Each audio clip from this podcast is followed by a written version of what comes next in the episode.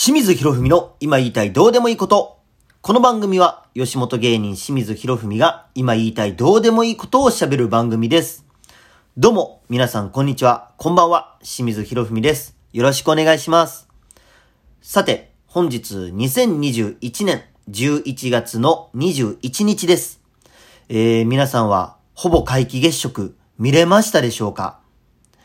あの、月のね、約98%が影になってね、月が見えなくなるという現象やったんですが、あの、僕の住んでいる門間からは、えー、見ることができました。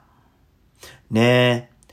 で、これ、次に、ほぼ皆既月食を見れるっていうのが、これ65年後らしいね。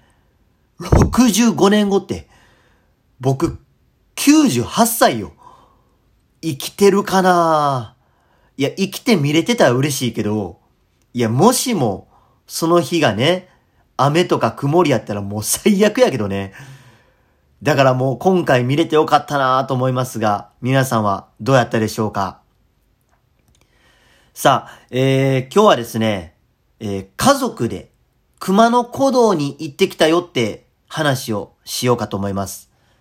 で、これをほんまは、前回の放送でね、この話をする予定やったんですけど、どう？まさかのね、熊野古道から帰ってきた翌日ですよ。ね、ネタ合わせ行って、帰ってきて、ね、家着いて、カバン中開けたら、財布がないということを気がつきまして、半泣きになりかけたという事件がありましてね。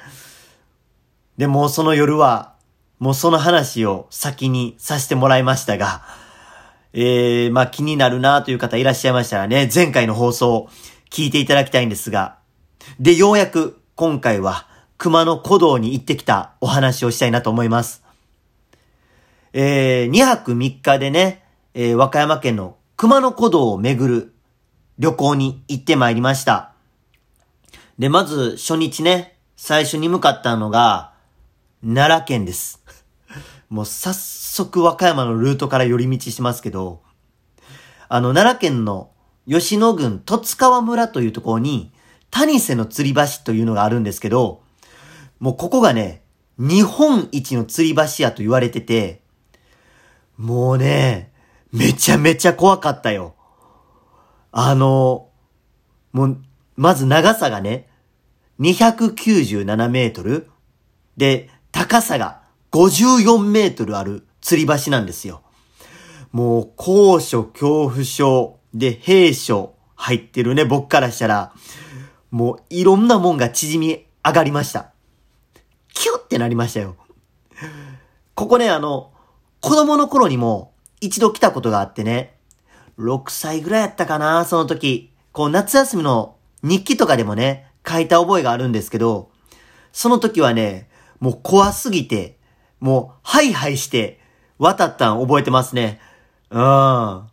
で、歩くね、そのところがさ、橋が木の板なんですけど、もう渡り終わった時に、手のひらと膝小僧を見たら、もう木のトゲいっぱい刺さってて、もうそれが痛くて痛くて、それも鮮明に覚えてますね。でもね、なんかあの頃に比べたら、やっぱこう大人になったからか、あの、恐怖心はね、前よりかは少なかったんですよ。でもなんでかなと思って、この地元の方、おっちゃんにね、ちょっと話を聞いたんですよ。そしたら、なんか昔は、今よりもね、その床の板の本数が一本少なかったらしくて。で、かつ、ね、今はね、こう、横とかは、こう、落下防止用のネットがされてるんですけど、僕が子供の頃は、その落下防止用のネットがなかったらしいんですよ。で、言われてみたら、確かにそうやった気がするんですよ。今ね、こう思い返してみたら、こう、向こうからね、反対側から来る人と、こうすれ違うときに、こう、避けるのにね、こう、道のね、端っこに寄ったら、その、木の隙間からね、落ちそうになって、怖っって思ってハイハイしたのを覚えてるのよ。今思ったらすごかったな思って、要はあれに何十人何百人ブワー歩いてたな思って。えー、びっくりね、しましたけども、これほんま、あの、ぜひとも皆さんにもね、機会があれば行っていただきたいです。谷瀬の吊り橋ね。で、その次に、えー、今回のね、熊野古道巡りの目的地の一つ、熊野本宮大社に行ってきました。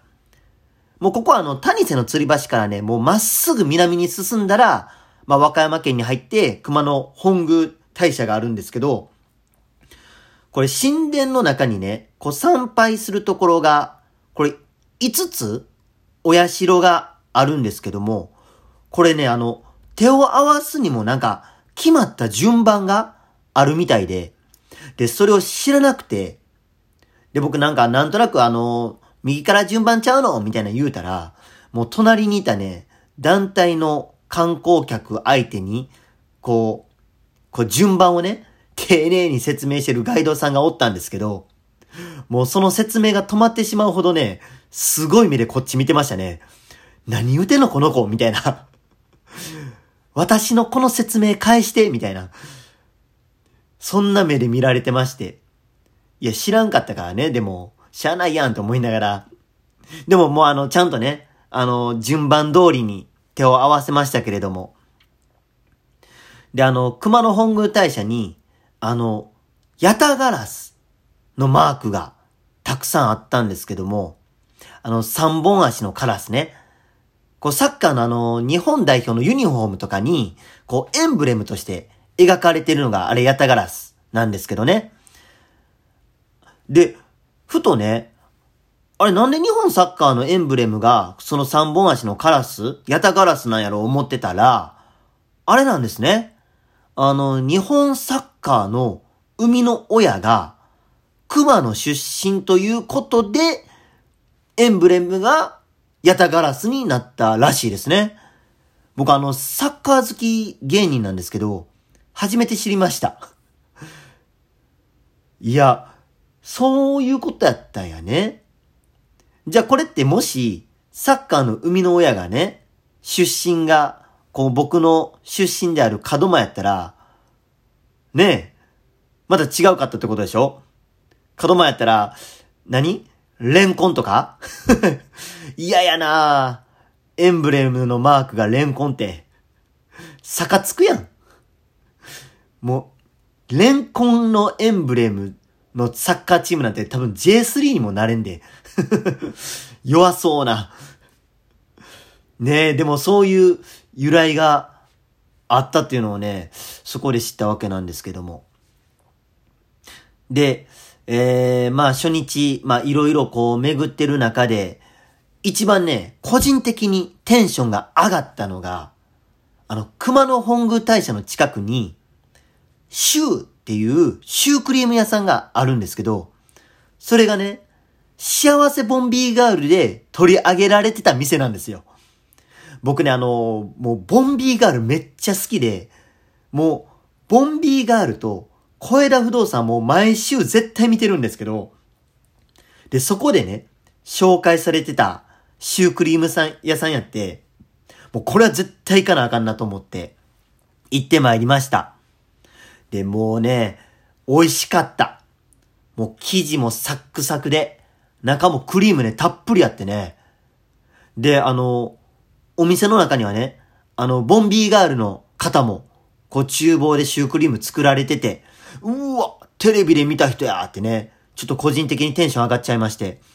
ね、普通逆なんやけどね。もう芸人の僕がそうならんとあかんのやけどね。うーん、ちょっとミーハー心が働いちゃいましたけども。でもね、ほんまに美味しかった。ここもね、ぜひ行っていただきたいなと思いますが。で、えー、初日のお宿は、えー、渡良瀬温泉、ホテル山ゆりというホテルに泊まってきました。で、これあの、びっくりしたんですけども、ここを運営してる親会社が、港南なんですよ。あのホームセンターの港南。ホテルもやってるんやね。だからあの、ホテルの中に、ね、ある、なんか物とかも、これ高難商品なんかなとか思いながらね。座布団とか、風呂桶とかね。あの、部屋にあった、ね、貴重品を入れとく金庫。あれはもう絶対ね、高難商品やと思うんですよ。なんか、近所にある港南でね、見たことあるんですよ、あれ。あれは港南の商品使ってんのかなと思いながらね。うん。まあそんな、あの、ホテルに宿泊しまして。で、温泉もね、もう宿泊者だけの貸し切り露天風呂があったりとかね。えー、夜ご飯ももう、ほんま美味しくて、えー、素敵な初日を迎えたなという感じでございますが。まあ言うてる間にね、もう時間もえー、11分経とうとしてるので、またあの、2泊3日のね、今、1日目しか喋ってないので、続きはまた次回おしゃべりしたいなと思います。まああの、ただのね、清水家の旅行日記でございますが、えー、良ければ聞いていただけたらなと思います。さあ、この番組では皆様のメッセージをお待ちしております。えー、清水に聞いてみたいこと、何でも構いません。えー、ラジオネームに質問、メッセージを添えてお送りください。で、僕に関する情報は SNS やっております。Twitter、Instagram、TikTok、YouTube などたくさんやってますので、清水博文で検索お願いします。フォロー、そしてチャンネル登録よろしくお願いします。で、僕は普段ね、お笑いコンビ、クラシコとして活動しております。で、12月もね、えー、ライブ情報は特に今ないので、また何か決まりましたら、えー、告知させていただきます。ということで、えー、次回の放送は、えー、2日目のお話をしたいと思いますので、皆さんお楽しみに。ではまた次回お会いしましょう。ほなねー。